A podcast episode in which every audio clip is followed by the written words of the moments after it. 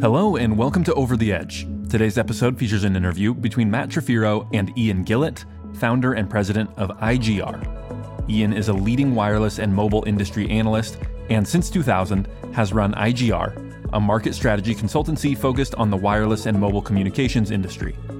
In this interview, Iain discusses the many challenges and intersections between wireless, mobile, and edge computing, his views on where the telco operators will fit into edge, the role CBRS will play, and much more. But before we get into it, here's a brief word from our sponsors. Over the Edge is brought to you by the generous sponsorship of Catchpoint, NetFoundry, Ori Industries, Packet, Seagate, Vapor.io, and ZenLayer. The featured sponsor of this episode is Ori Industries. Ori Industries is building the world's largest edge cloud. Their products power the next generation of intelligent applications through unparalleled access to major communication networks worldwide. Ori is laying the foundations for application developers to seamlessly deploy to uncharted edge computing infrastructure across the globe. Learn more at ori.co. And now, please enjoy this interview between Iain Gillott, founder and president of iGR, and your host, Matt Trifiro. Hi, this is Matt Trifiro, CMO of Edge infrastructure company Vapor.io and co chair of the Linux Foundation State of the Edge project. Today, I'm here with Iain Gillott, the founder and president of iGR, and we're going to talk to him about his background as a technology analyst and get his thoughts on the current state of the edge in the intersection between the edge and the mobile wireless industry. Hey, Iain, how you doing today? Good. Thanks for the invite. Yeah, well, this is awesome. It's been a while since since we've talked what I like to do when we start out these interviews is like just find out a little bit about you. And so I think, I mean, how'd you even get into, into technology? um, well, I'm an engineer. I'm a secret closet, closet engineer by training. What, what kind of uh, engineer? Uh, yeah, so my degree was actually uh, computer systems engineering. I've got a degree, and after college, I became a programmer. Realized fairly quickly that there's not much money in programming. All the sales guys were having the fun. And so I actually became um, sales support guy between the sales group and the engineering groups for um, a company that did the first billing systems and clearing systems for the mobile operators back in 1992. So my job was basically to work with the operators, define needs and requirements, then work with the engineers to say, you know, can the product do this? And then build the cost model and the proposal and all these things and hand it off to the sales guy and say, go close. So my clients at the time were uh, Southwestern Bell Mobile, Ameritech, McCaw, Bell Atlantic Mobile, GTE, SNET, yeah, uh, and many, many others. Not names we hear much anymore. No, no, right. Um, and you know they've been through yeah three rounds of mergers, I think, to get where we are today, four rounds. So I do have a technical background, um, which is actually interesting being a research analyst because wireless is very technical, as you know, and we, you know, you can get lost in the bits and the bytes and the acronyms pretty quickly. And so, but I do have that engineering background, which which does help um, when we start talking about packets and megahertz and throughputs and you know all those good things. Yeah, there's there's certainly uh, a lot to be gained by by having a working knowledge of the engineering, especially now when you know the entire mobile industry is transitioning to 5G. There's just a lot of acronyms and new terms. Tell us a little bit about what what a research analyst does. Yeah, it's a, good question. I've been doing it for a while. I'm, What'd you do today? what I did today? Yeah. Um, no, so what we do basically is I use this description with my in-laws and my parents is, uh, you know, because they were always asking, what do you do? And so, uh, hey, you go into the grocery store and uh, you go to buy cereal, right? And you walk down the cereal aisle with your mask on, and the cereal, the cornflakes or the frosties or whatever, catch your eye. And you think, you know what? I'm not going to buy the Cheerios today. I'm going to buy the frosties. And you take the frosties, and maybe you take a bigger box than you were planning because there's a deal on for the bigger box, right? and you walk out the store. And what you don't realize is somebody actually planned that aisle. They planned where that box went on the shelf, how high it is on the shelf. They planned that the the promotional box that's a little bit bigger and better value stands at the front, uh, et cetera, et. Um, and we do the same thing. So somebody did market research to say, hey, you know, people who like Cheerios occasionally they like Frosties, and they're cross shopping and and people like this. And and believe it or not, I'm being serious now, they actually do height things. So um, short women tend to be a little bit shorter. Will buy certain product that'll be lower on the shelf. My wife's five foot three. She can't reach the top of the grocery store shelf, so she doesn't buy products from there. Somebody worked all this out. We do the same thing for wireless and mobile. So somebody has to build the networks, somebody has to design those networks, and that is based on usage and consumption and behavior. So we look at how people use the networks, how use their devices, how much data they use, what they do with them, where they go. We used to do a lot of traffic analysis, looking at the traffic usage throughout the day, et cetera, et cetera, et cetera. So we do market research, we do surveys and studies of people and how they use tech, mobile technologies, package that up, and turn it into reports and and research and sell it to the industry, basically. So, I'll give you an example. You know, the networks we build today, you build and your customers build, um, they don't just put in capacity everywhere, right? They put in capacity where it's needed, right? And with COVID 19, one of the things that's happened is that people are not driving to the office in the morning and they're not driving back in the afternoon. They're staying at home. So the traffic usage within a metro area has changed, right? That's in, that's impacted the mobile network. So understanding that is important to the engineering side than the planning and all those things. And it obviously ripples down to the cost of networks and, and things like this. So in essence, that's what we do. We do just like people study cereals and uh, baked beans and people what they prefer in their baked beans, we look at it from a mobile perspective. So you're a research analyst in wireless grocery stores with a specialty in Cheerios. Is that what yeah, I heard right? There you go. yeah. So, so, are, so your customers are the system operators, the telcos, primarily? Yeah, uh, not primarily. Um, so uh, obviously within wireless and mobile, we've got a very, very long tail on the ecosystem right? Um, and as I said at the beginning, we used to have a lot of operators at the top, and now in the, in the, US we've essentially got three major ones, and then a lot of small regional guys.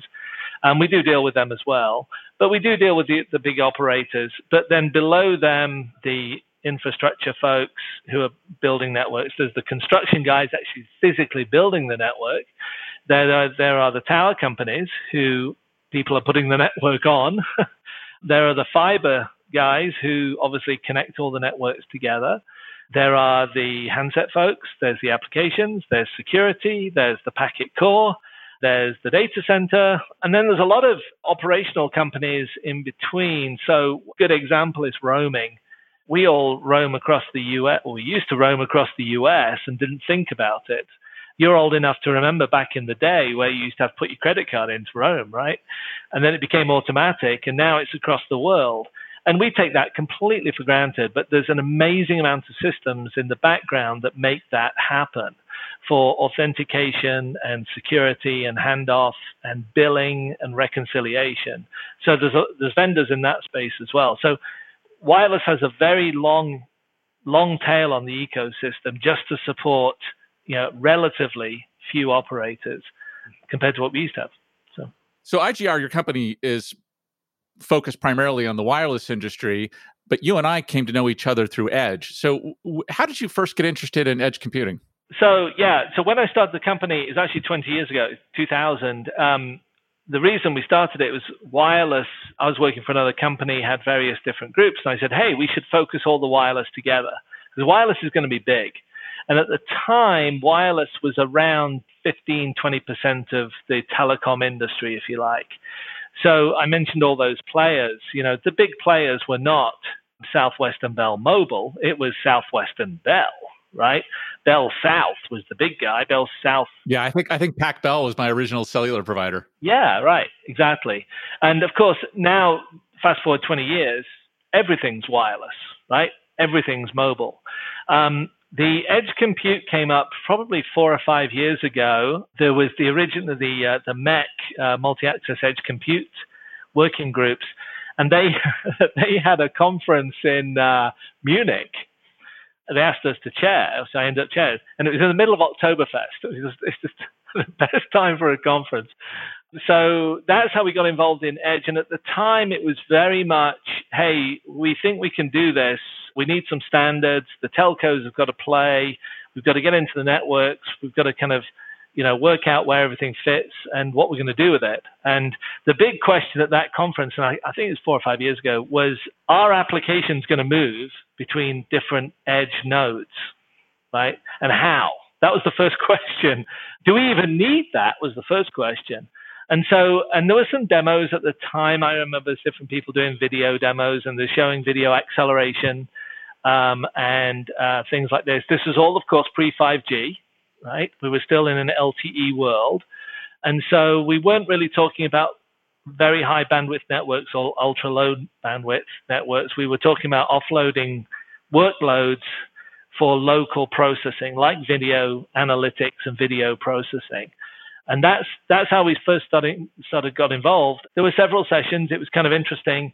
Nobody had really sized the market, looked at the, you know, kind of laid it all out, who the players are. We did that, and so yeah, it was uh, it's kind of the uh, the engineers were just they'd finished kind of playing with it. They're kind of working out, okay, now what are we going to do with it, right? You know that that process as it goes through.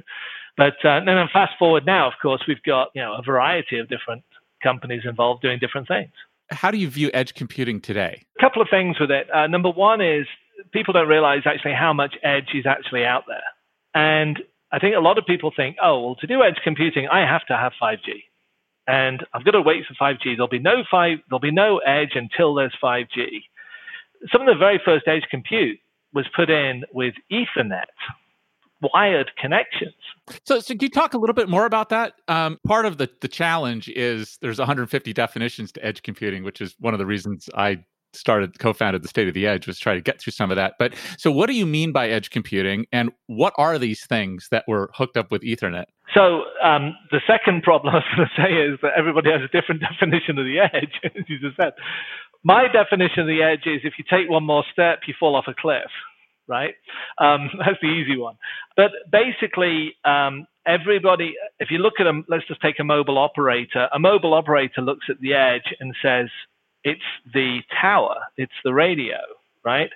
Actually, a device vendor looks at the edge and said, well, actually, the edge is, is the device itself. It's the closest to the end user, right? If you look at a cloud provider, they look further back in the network. If you look at a data center company, well, the edge is the wall of our data center, right? But some of the very first edge compute stuff we saw was actually where one of the examples, a manufacturing plant, and they had sensors and machines all over this big plant, and they were all connected for monitoring and control. they all had different connections, and they were coming into different systems, right? And they wanted one view. Well, the biggest problem they had with getting one view was that they have all these different feeds. So they took all those feeds, put them into a one server, one edge compute box. It's on the edge. It's right next from the machine to the box. Consolidated all the traffic, normalized it, then put it into their um, into their tools and monitoring systems. So in that definition, the edge was the tool. They've taken multiple feeds and different things, pulled them together to give one view. Um, just like you could say that uh, you have multiple cell sites with traffic coming off them, come to one edge processor in a mobile network, do some things, and pull it out. And so that's that was one of the very first ones. Um, there's been some Wi-Fi things. One of the other ones we dealt with fairly early on uh, was uh, actually a business model for a large retailer and they had a very interesting problem. And that, this was, to me, was kind of indicative of where we are. Is they had, I think, I can't remember, I think it was 100 megabit per second connections into their stores. And they were overloading them because people would come into the store and need to upgrade the software on the device. So if you go into a lot of these technical stores, I'm not going to tell you who it is, but you probably have to work it out. If you go in, Radio Shack. Well, there you yeah. That's safe. That's safe. Let's say it's radio, yeah. But you used to go in and say, hey, I've got a problem here. And the first thing to do is, oh, your software needs updating, right? Well, every time you did that, it's, you know, one and a half, two gigs of data. And so they were pulling that down each time. They had all these devices, all these products. They had a wall of screens showing video that was being streamed in. And every time, this is interesting, every time the salespeople came to work, they had videos to watch to train them on the new devices, new functions. And so they were streaming all this stuff down from the main data center, the cloud. And they were having to upgrade the connections into those stores from 100 megs to 1 gig. And it was costing them X thousand dollars a month to do that. So the project was pretty simple. Take an edge server, some software on it, put it in the store overnight, cache all the training videos, cache all the software updates, cache all the content, right? Keep it updated, keep it in sync, keep everything in the store local. You can keep the 100 megabit per second backhaul to do that. And the economies, we worked on the, the cost models for this and the pricing, everything. This justified itself extremely quickly by not upgrading the backhaul, not going to a one gig connection. And it's the most boring business case there is. You, know, you want to say, oh, no, no, you need augmented reality. And, and actually, the company was planning to do more demos and more stuff, and they couldn't do it on a 100 meg connection. So they actually put in the architecture for Edge that was upgradable that would allow them to grow in the future and do those things. And it's quite amazing. Didn't need 5G back then. This was three years ago. Yeah, that's really interesting. So our, our CEO at Vapor, Cole Crawford, is fond, fond of saying that the, the killer app for Edge is cost avoidance and cost avoidance and the easy button. And in this case, it makes sense, right? If this customer could have pushed a button and saved a bunch of backhaul. So the first example you used with the factory and all these different streams, how, how is that any different than on premises computing? Is it? well, I mean, this, this is this is one. Okay, fair answer, right? This is one. I don't. I don't think it really is, except that uh, if you've got multiple manufacturing plants doing that, yeah, right. Um, let's say you've got multiple warehouses um, uh, actually, I'll, I'll, give you another example I can remember. Um, there was a company um, was uh, taking refrigerated trucks, and this refrigerated truck they had all these sensors on it to know if the temperature got too high and your broccoli started to you know, rot and all this stuff thing. And um, all that data was going straight up to the cloud, to Amazon. I think it was using Amazon Web Services. So there's a data connection they had to pay for, and they had to pay for the cloud. And it was the sensors going, hey, yeah, I'm okay, I'm okay, I'm okay, I'm okay. And there's like 20 sensors on these things. And that's just on the trailer, not the truck itself. And they literally took a, a Raspberry Pi platform, built a little unit that all those sensors went into the Raspberry. And the Raspberry looked for except A, it stored all the data, and B, it looked for exceptions. So it didn't send up to the cloud, I'm okay, I'm okay. It waited until I'm not okay, and here's the problem, right? Every hour or so, it did a data dump, or something like that. But the cost, the, the, the ROI on that was actually avoiding the mobile charges of all that data going backwards and forwards and the cloud charges. and again, so is that on is that on truck computing? I, I think I think I have an answer. I think I have an answer to our question because I was thinking about it uh, uh, just now. So I think the concept at edge only makes sense in the context of centralized computing because that's what you're doing. You're either moving that compute to the edge, right, to a, a closer location, or you know doing things like data reduction and storing it in centralized compute but it it almost doesn't make sense. It's just on premises or embedded systems prior to having a relationship to centralized compute. Do you agree with that yeah, I mean, I kind of look at it as you're work, moving the workload. Yeah. Right. So if I've got a workload that I can move, so in the case of the truck, those sensors weren't doing anything. There was no workload on the truck. It was all being sent up to the cloud, right? That's a great example. So we're literally pushing it out to the truck on a Raspberry Pi. Yeah. Yeah. So what we're going to do here is we're moving the workload out of the cloud. We're moving it down to the truck. So in that case, the edge is the truck we could maybe we could have moved that workload to the local cell tower, maybe to the local operator, maybe you know somewhere in there, right? We were still we're still moving a workload to somebody's edge, the edge of something. Yeah. So I, I kind of look at it in, in it, it gets difficult. You see, we're raising this issue here of where is the edge? What is edge compute? Because and and now it gets more confusing with cloud, and we have cloud edge, right? We've done all those types of things and we're getting these different architectures. But in a sense, to me, it's there's a workload. Something is happening here. I'm going to move where that happens. And as a result of that, I have to put a, a processor out there. It could be as simple as a Raspberry Pi. It could be some of the um, the installations you guys do are a little bit bigger than that. But you know, it could be multiple megawatts sitting at a cell tower eventually, right?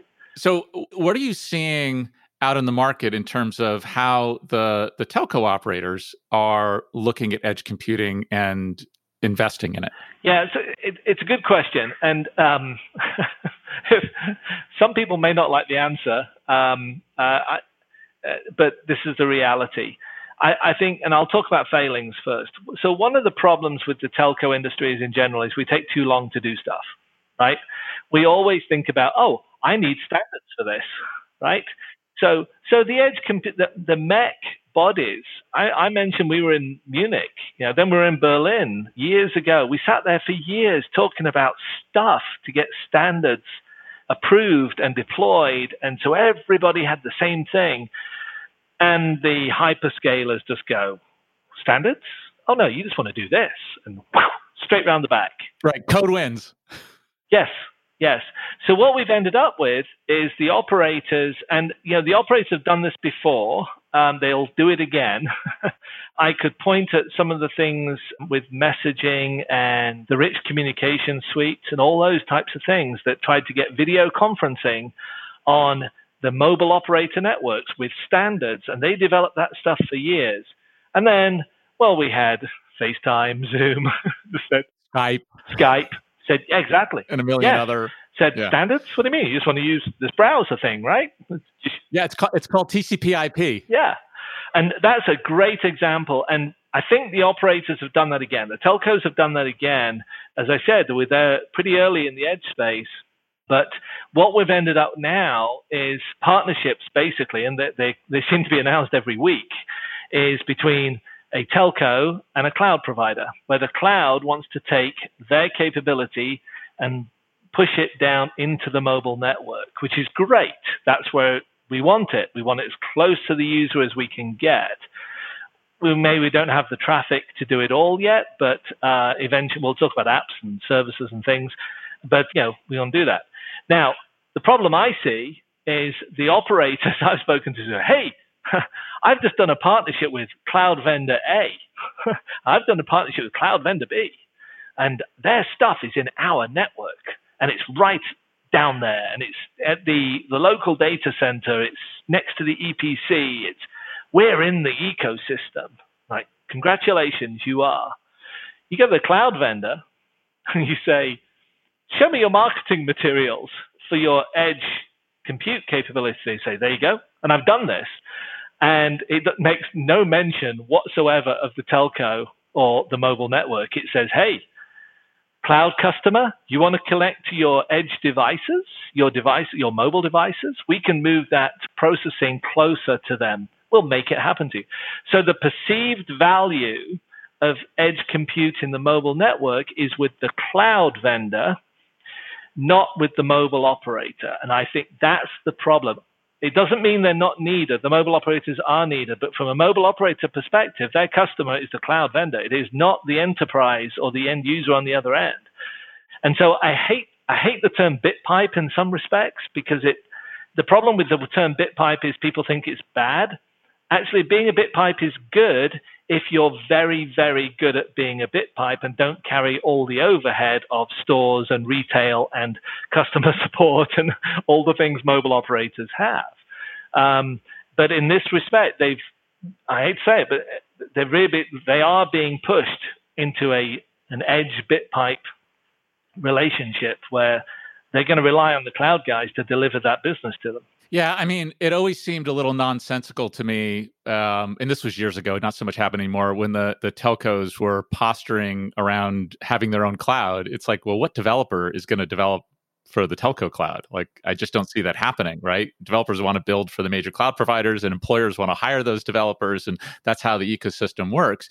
But to some extent, you know, there's a there's a couple things that I think will change with 5G, and I'm interested to to get your reaction. So one of them is network slices, um, and that is in some senses like a really really special bit pipe. And the reason I think network slices are important is even if I can get a workload right next to the RAN, right? It doesn't do me any good unless I have a solid SLA down to the, the receiving device. And it seems to me that the best way to get an SLA is to is to buy a network slice. And the only way to do that is to get it from the telco. Now, the telcos may sell it wholesale to the cloud provider. So when I provision an edge instant on on Amazon, I get a Verizon you know network slice so there's network slicing and maybe this is really where MEC will find some success you know, MEC was going to be essentially a cloud, it was going to run workloads, and they thankfully got away from that. But now it's an API to some of the things on the RAN that you would never otherwise have access to, you know, like network network congestion and things like that. So, do you agree with those two hypotheses? And then, are there other things that the telcos, you know, in this more restrained view of their of their role, bring that are of you know of, of really legitimate, exceptional value in this new world? I'd agree with your first statement if we're talking about mobile wide area coverage. So if I'm um, uh, a logistics transportation company and I've got trucks and things going all across the US or Europe or wherever, and I want communications and I want edge compute, maybe I'm doing some video stuff and things like this has been discussed. One of the applications I heard was that you know you got a, a, a logistics transportation truck, and uh, you know guy pulls up in front of your house and hops out and delivers your package to you, right?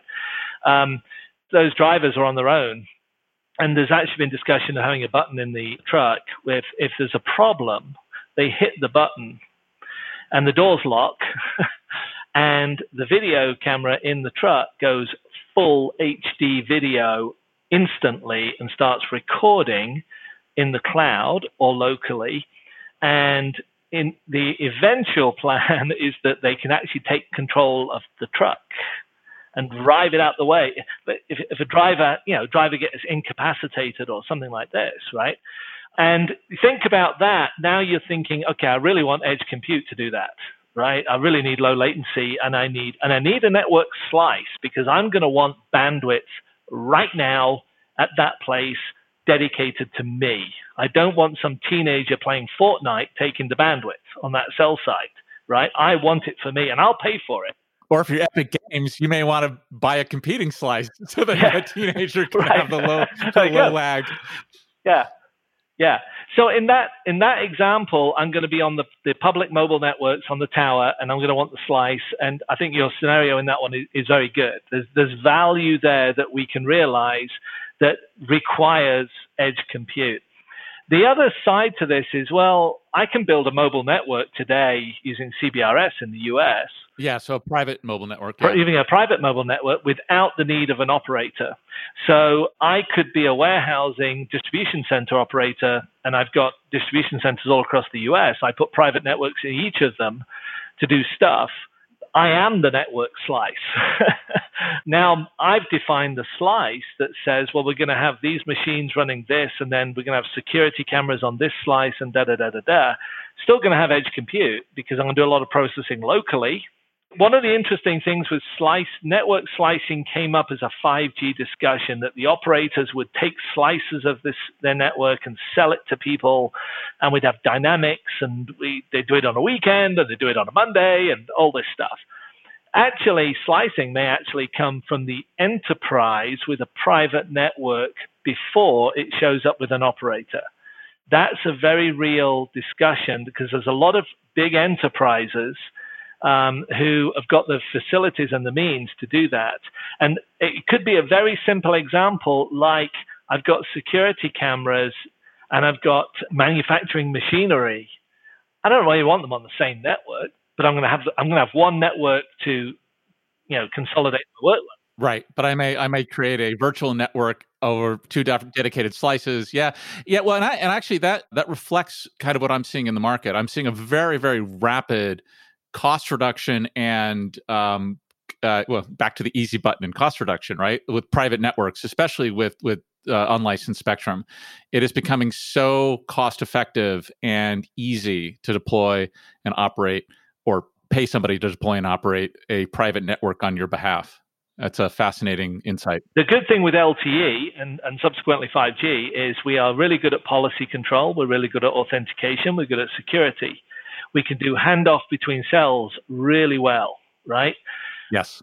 Unlike Wi-Fi, right? And, and that you just took the words right out of my mouth. Wi-Fi doesn't do those things particularly well. It does other things well. Yeah. But um, but when I've been talking to enterprises looking at building private networks, and we do a lot of work on this, it's they're like, no, we want to consolidate our workloads onto one network that can manage all this, and it's secured. Uh, and by the way, it's got a path to 5G because my boss says, you know, we've got to be in 5G in two years, things like that, without knowing what 5G is. yeah, well, I mean, five is better than four, right? Yeah, that's right. Yeah, yeah, yeah, exactly. So let's talk. Let's talk about CBRS and unlicensed spectrum. So, I, I, first of all, I suspect there's a lot of people in my audience who are deeply into edge computing that may know very little and they may think CBRS is CB radio. So can you can you give us a, a simple definition of CBRS and explain why it's so important? Yeah. So what what happened is the FCC um, found a chunk of spectrum at three and a half gigahertz, right in the mid band, and uh, through some uh, astute lobbying and uh, persuasion, they were persuaded, persuaded to not just go sell it to the mobile operators as they normally do, but rather to try something different and say, hey, look, there's a lot of people out there would like a little bit of spectrum. They'd like to do some cool things, but they don't need 40 megahertz. They don't need 100 megahertz, and they don't need the United States. They need a little chunk for where they are, covering their warehouse. So the idea was they came up with CBRS, and it's 150 megahertz of spectrum. And basically, you, you and I, anybody can buy a radio, and you buy this radio and you plug it in, and it runs LTE. And you, if you've got an iPhone 11, it has CBRS support actually in it already, and more devices are coming. There's lots of IoT devices out there that use it. There's security cameras, as I mentioned. So you can actually build yourself a little private network. Now, anybody, if we get a little bit more technical, an LTE network is not just a radio. We need a packet core. You need the back end of it as well. And within the CBRS community, there's plenty of people who have said, oh, we'll throw that in the cloud. so you can, we'll just sell you a bit of packet core. You can sign up for a service. So literally, you and I, you could do it in your house, you could do it in a small office, you could do it in a warehouse. You can go buy a couple of radios, throw them up there, and you are the mobile operator now. We haven't gone to ATT, Verizon, or T-Mobile here. We've done all the work ourselves. And you go in and configure your EPC, and you say, yes, I want to turn my iPhone 11 on, and I'm the only user on this network, or whatever it is, right? But you are running the network. So that's at its very simplest point. Now, there's an interesting thing here. It is actually lightly licensed. It's not unlicensed spectrum. I was going to say, I've just been reading a lot of news stories about CBRS auctions. So, like, if I can use it, yeah. Why do I have to buy it? How does that work? Right. So let's take an example. So with Wi-Fi, that is unlicensed, right? And everybody knows Wi-Fi gets congested, right? Too much traffic. Since my kids moved home for COVID, they tell me daily how bad our Wi-Fi is at home. But you know, when it's just my wife and I here, we don't care. Now, what LTE, as I said, is good at lots of things: policy, authentication, etc. It's good at traffic management, and that packet core is very good at traffic management. So what the uh, FCC did, and this is very clever, and um, they created something called the SAS, the SAS, and I never remember what the acronym means, but basically, when you buy that CBRS radio and plug it in, it actually registers with a SAS. There's five of them. And Google has one, CommScope, Federated Wireless, Amdocs, and Sony, right? And those SASs keep track of where your radio is. So, and it says, oh, uh, Matt, you've got a CBRS radio there in your office. You can use channel one, right? Your neighbor gets one, and it says, oh, You know, Matt's neighbor's got one. You can have channel two. Okay, so we it manages the interference between the devices. If you buy a third device and put it into your house, it'll go, okay, now we'll give you channel three. And there's 15 channels. It's 150 megahertz, 10 megahertz each, which is great, right? Because now you get into this management of, and what it can do is, let's say there's a problem. Let's say your neighbor's radio goes on the fritz or something. It'll come to you and go, hey, Matt, Matt's CBRS radio, change to channel 13, please. And it'll do it. Yeah. So, so these these SAS products, uh, uh, they're cloud services. It sounds like, and uh, not to be confused with SaaS products, which they probably right. are sold as SaaS products. They are. Yeah, yeah Actually, they are. That's, that was a good yeah. acronym they picked. Yeah. I like that. Um, yeah. Uh, so they basically it does collision avoidance. Yes, exactly. Okay. Yes, and you, buy you buy your CBRS radio, and actually, actually, some of the way they've been sold is that uh, when you buy that packet core, you subscribe to a packet core. It comes with a SAS subscription as well for your radio. I mean, we're talking about a couple of bucks a year type thing. We're not we're not talking thousands of dollars here. So so everything's good.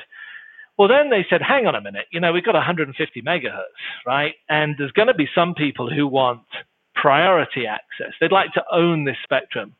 And the FCC said, no, no, we're not owning anything here. This is all shared and we're all, we're having a big love fest. Kumbaya. Here. Kumbaya, right. But what we'll do is we'll have um, some of that spectrum, 70 megahertz of it, and we'll divide it into 10 megahertz slots, so seven channels, and we'll sell priority access. So, and that's the auctions that they just had. And to give you a perspective on this, the the PAL Priority Access License, right? Seven of them per county in the United States, and there are 2,000 counties just over in the US. So, 100 and work out the number. Come on, uh, was that 27? Yeah, 14,000 licenses, what it is. Anyway, they sold them. The one in LA a PAL in LA went for 50 million bucks, right? Uh, Cook County in Chicago went for uh, 15 million. Good, because we have to pay back all that all that COVID money we doled out. yeah, right, right, exactly. Let's sell some more Spectrum. Yeah. Now you go to West Texas. Uh, actually, the one of the last licenses to be sold uh, was up in Napa near you, right? And um, it went for thirty, forty thousand dollars, I think, something like that. Some of the licenses in West Texas were literally hundreds of dollars, thousand, a thousand bucks, right? Because nobody lives there. Um, yeah, I was gonna say there's not, not much out there. We're gonna we're gonna attach sensors to the tumbleweeds. So what happens is now now I own a PAL, right? And um, now I've got my CBRS radio, my access point, and I say, yeah, get on my PAL. When I'm using my my radio, I get priority access. Okay, I get guaranteed 10 megahertz of service. That doesn't mean that if you're on my, let's say we're both on channel, you come along on channel one, that you get no service. The, the SAS, the SAS, moves you over to channel 13, moves you out the way, right? So, but I get priority access. If I'm not using my radio, then it goes into the general pool, anybody can use it. But as soon as I want it, it sounds like we should have licensed all spectrum that way. It's funny you should say that because there's a lot of underutilized spectrum. This and this is what the FCC wanted to avoid was we didn't want people sitting on spectrum for years speculating it, yeah, to sell it on later or say, oh well, I'm going to deploy that in three years' time when I build the cell tower, or whatever, right? This way, the 150 megahertz is available, but then the PAL users can, can get it. Now, um, I said there's seven PALs for every county. The most you're allowed to buy was four. Okay? So the operators, Verizon and Dish, spent a lot of money. AT&T did not participate, a little bit, and but T-Mobile didn't. So Verizon's bought four licenses in a lot of markets and is actually going to use it to supplement their, their mobile network. But other people who bought it were um, uh, Oxy, the uh, oil chemical company, Chevron, John Deere, a couple of universities. The problem, I'll tell you one more thing. The problem is, like, let's take uh, Berkeley where you are, There's probably right? oil in West Texas. That county is pretty expensive. and, you know, it, it's pretty big, right? It, it went for a lot of money. So Cal, University of California up there, there was no way they were going to bid on a PAL because it was too expensive for them, right? The universities that bought PALs were in the middle of nowhere, frankly, or in small towns. They could afford it. But there's what's called a secondary market, and the FCC is encouraging this. So if you own the PAL, you're being encouraged to invite people to come and rent it from you, lease it from you. So Cal could have, you may have a football game one day, right? people will come into the university and want services, etc., etc. So for the weekend of the football game, the university could lease the PAL, one or two PALs from the local owners, right? Security cameras, maybe they want to use them between midnight and 6 a.m., right? Great, let's go use a PAL. Things like that. So there's a secondary market developing of people who say, yes, I only need this geography. I don't need the whole county. I just need my university campus. I need my warehouse. I need my hospital. Um, so they've sub, you can subdivide the county down and lease access to it, which is fascinating. We've never done that before. Uh, and there's a lot of people around the world looking at this model saying, just as you did, spectrum doesn't lie fallow, it's being used. Yeah, the value of it goes to zero the next second, right? Yeah, yeah. Yeah, so that's really interesting. Maximize utilization. So all of this, you know, frequency hopping and SAS controlling and stuff like that, uh, is is that an example of a real time workload that someone might need to run at the edge because you've got so many devices you need to move around and so many frequencies that might be colliding and so much predictive work, or is that just something that's going to run in the you know plain old centralized cloud? No, it has to run in the cloud because remember I said there were four or five SASs, right? Oh, but but but in an edge environment in the cloud, you know, like you said, you know, yeah. Amazon is offering yeah. edge. No, nodes. they could do that. Yeah, yeah, we could yeah. we could. The the other thing that happens is you start to say, okay, well, I'm going to have a private network. I'm going to use CBRS, right? I've got a warehouse, and I want to do all this. I want to. I've got my cloud, but I want to do some local processing immediately um, off of that traffic, off of that radio right? So what we've seen is a lot of the CBRS vendors saying, "Oh yeah, by the way, you know, you'll need edge." It's almost like private network and edge becoming the same deployment. Yeah, I'm I'm seeing that. We've actually um, invented a term that seems to be catching on. That's called near-prem. Near-prem. And this is the idea that like if you're within 50 kilometers of co-location data center, not only could you put all the intelligence to run your private network radios, but you also could put servers next to it to run your compute workloads. And in fact, Amazon could put servers next to it to run your compute workloads if you wanted to do that. And that removes the, you know, the headache and operational complexity and time to market of, you know, dropping a data center on the factory floor and managing it and all that. So it's a it's a really interesting you know when when when i first started getting into edge computing let's say four years ago five years ago this isn't really what people were talking about. Um, and i think all those other applications will happen.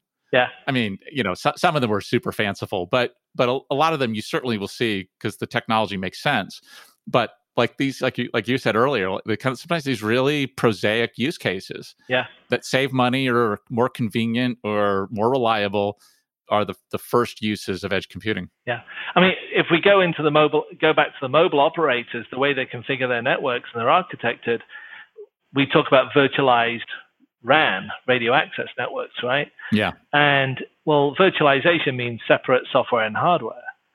So and it means servers to run them on. Means servers to run them on. So now I'm going to put some servers out at the base station to run the RAN right. with a radio. Well, hang on, isn't that edge compute? I mean, uh, uh that's true. It's actually that's really interesting. Yeah, I mean, you know, people put it in these clever phrases like, you know, you don't need 5G to do edge computing, but you need edge computing 5G, and like two percent of the audience gets it. But that's exactly what it is, right? It's like you have this very complex network running very complex software on, you know, pretty beefy servers, and those things need to be located in something that looks like a data center. And that data center needs to be within 15 to 20 kilometers of the radio head. Yeah. And that's edge computing. That's edge compute. we moved the workload, yeah. right? yeah, yeah. So, so yeah, so it's it's it's really fun that you brought up these, you know, like, like I said, these really prosaic examples, and then these far off, you know, AR, VR, drones, all this stuff. What what are some of the exciting use cases you're seeing emerging, or you predict will emerge, you know, in the relatively near term, say the next next, you know, within the next eighteen months? Well, the one. I'll, I'll, I'll answer the question, then I'll contradict myself. I always thought the big driver for this would be gaming. Yeah. Um, that I would put some edge compute into a mobile network. The operator would say, "Hey, you're a serious gamer," uh, because loads of people play games on mobile devices, and there's no reason not to have. I mean, my son is upstairs right now using 5G LTE in our house for his primary connection because he says the Wi-Fi is too slow.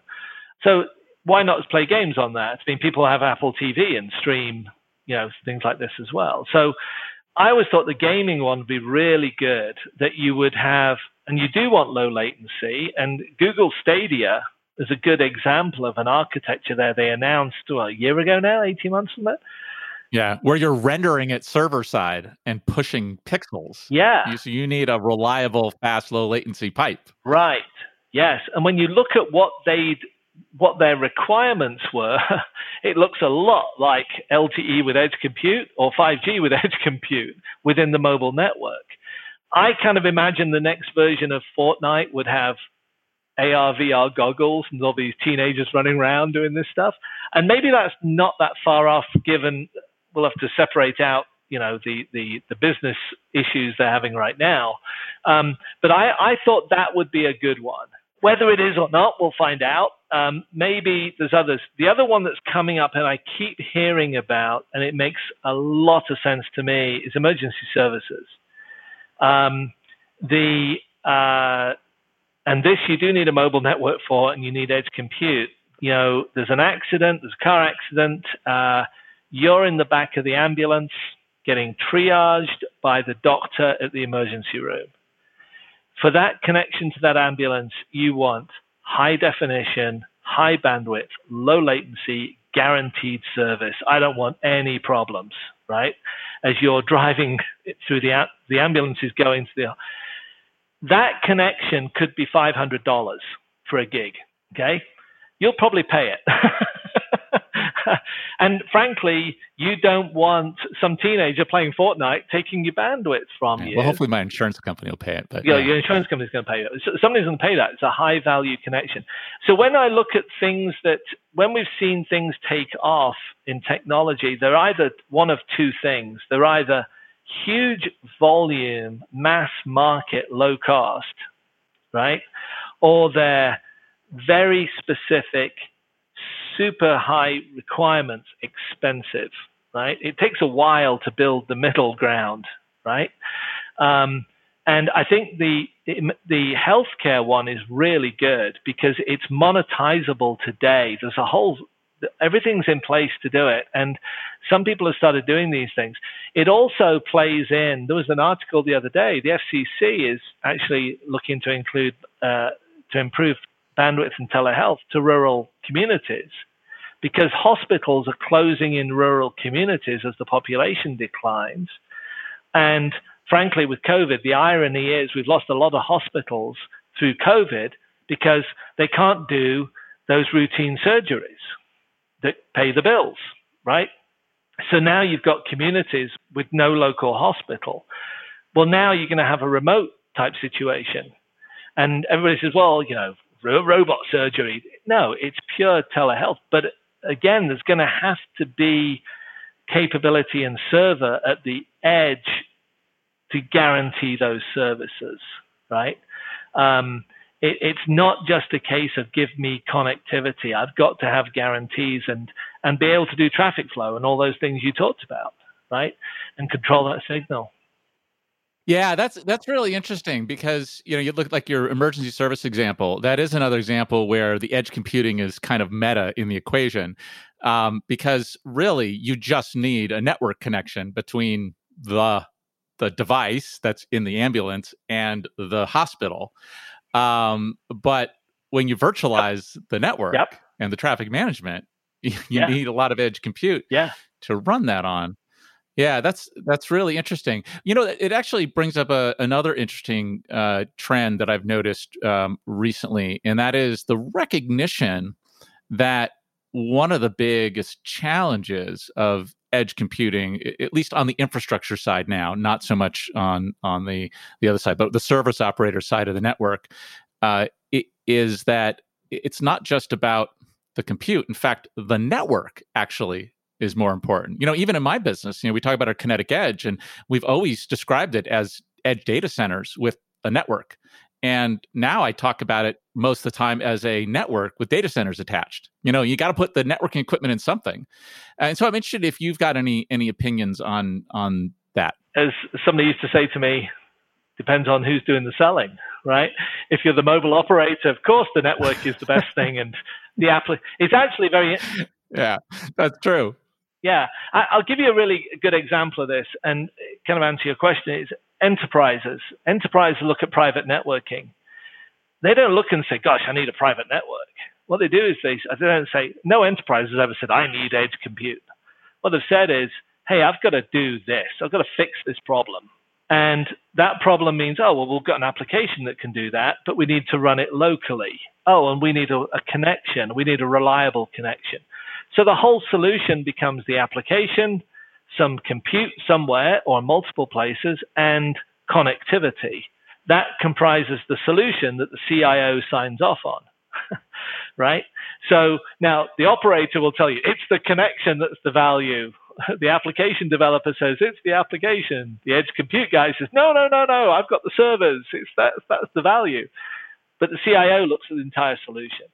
So I think it's the answer is yes. We need all three. Um, who integrates that, right? Who brings that all together is an interesting question, and it's the answer is going to be um, some com- some operators are doing this. Uh, Deutsche Telekom's got um, got T systems, right? They do a lot of things like this. Well, and MobiledgeX is a big investment of theirs. Yeah. Yep. And it, it, it could be different people. It could be Amazon Web Services. It could be IBM. Uh, it could be, uh, you know, actually, I think one of the interesting ones is tower companies. I know they're real estate guys, but they sit, they connect a lot of inf- infrastructure. um, sit in a very interesting place. I mean, you know, Crown Castle owns something like seventy-five thousand miles of metro fiber. And they've got location. that's, that's, a network. It sounds like a network company in addition to a yeah. tower company. Yeah. So I think the answer is yes, all of the above. Is the network critical? Sure. Is the edge compute critical? Sure. Is the application critical? Yes. So one of the things that that I noticed you're working on is the 2030 project, and I don't know what it is, but it certainly sounds intriguing. Can you tell us what the 2030 project is? Over the many years, I've been asked many, many times. We we chair conferences as analysts, and we've been on panels. You and I have been on panels, and all these things, and we've been asked, well, why don't you do your own conference? Why don't you do your own trade show? Right?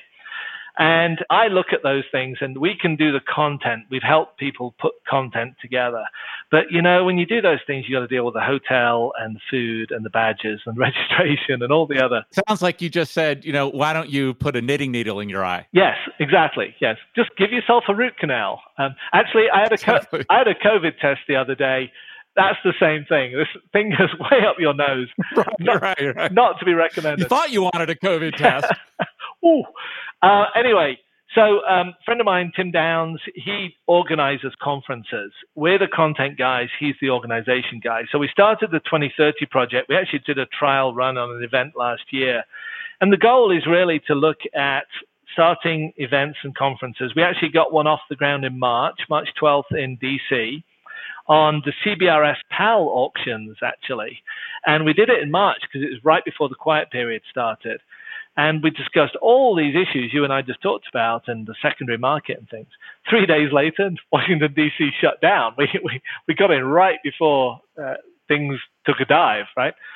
Um, but we, we're kind of looking at it saying, look, there are a lot of different things to be discussed. Enterprise 5G is one. We've done private networking.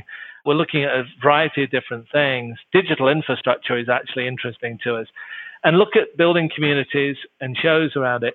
Yes, we started, the 2030 project is defined as a uh, trade show you know, conference company. So yes, we did start a trade show company just before the pandemic hit, and no, we can't have any trade shows. So we've been doing webinars and things, and um, but that's what we're trying to do. Why 2030? Because we decided that 2021 was too soon. 2025 seems oh, it's only five years. 2030, we're looking ahead. You know.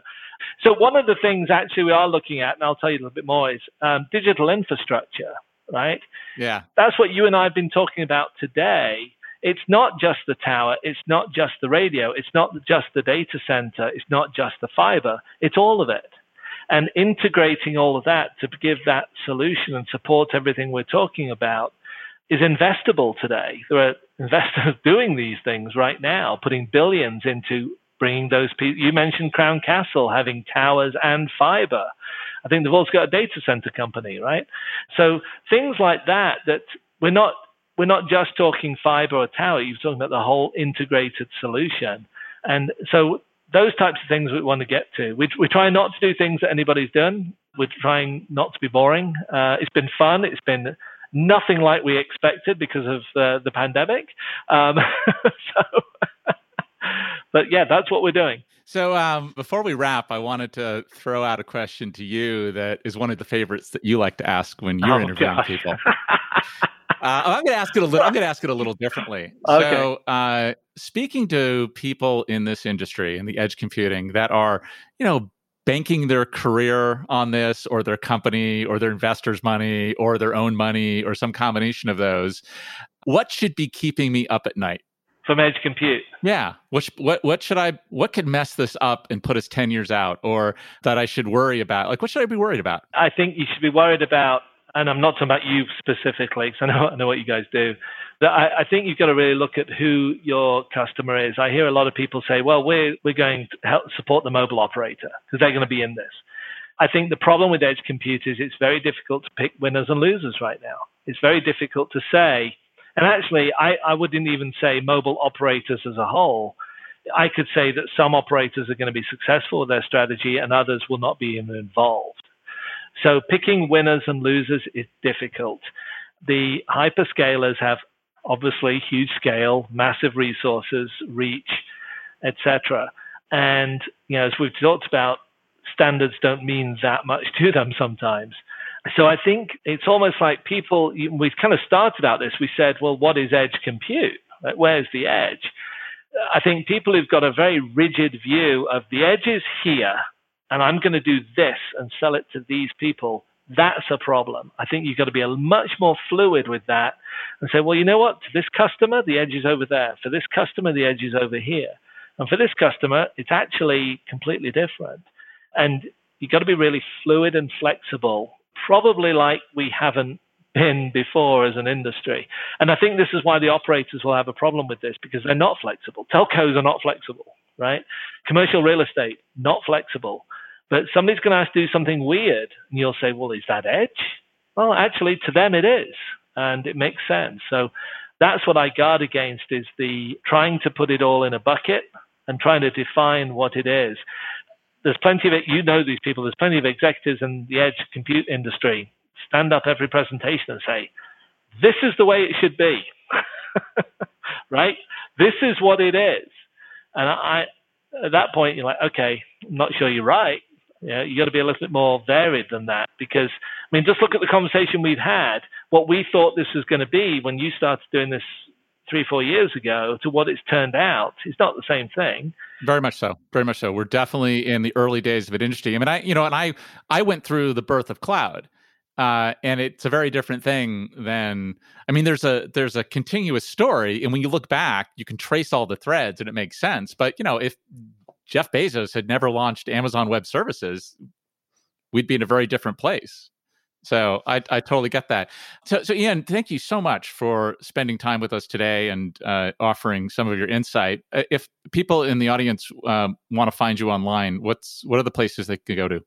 Oh well, you can Google me, and they'll probably spell my name wrong. So um, I A I N. I have two I's in my name. I'm a real Iain uh, Gillott, G I L L O T T. Let's spell it. So two L's, two T's in Gillott, and everybody gets you're going to get the first one wrong or the second one wrong.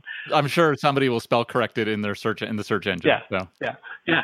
Uh, but then we're online as well. It's easy. It's uh, igr inc.com. That's it. Um, but you, will find it. Okay, yeah. and we'll put we'll put links in the show notes. Are you active on social media at all? Uh, LinkedIn, very. Okay, awesome. Well, Iain, thank you so much for joining us today, and uh, uh, I hope we get to do this again sometime. Yeah, great. Thanks for the time. It's good. That does it for this episode of Over the Edge. Over the Edge is made possible through the generous sponsorship of the Magnificent Seven Vapor.io, Packet, Seagate, Catchpoint, Ori Industries, ZenLayer, and NetFoundry. If you're enjoying the show, please take a moment to subscribe, rate five stars and review, and share the show with someone you know who might enjoy it. To get in touch with the show, email us at team at overtheedgepodcast.com. Thank you for listening. The featured sponsor of this episode of Over the Edge is Ori Industries. Ori Industries is building the world's largest edge cloud. Their products power the next generation of intelligent applications through unparalleled access to major communication networks worldwide. Ori is laying the foundations for application developers to seamlessly deploy to uncharted edge computing infrastructure across the globe. Learn more at ori.co.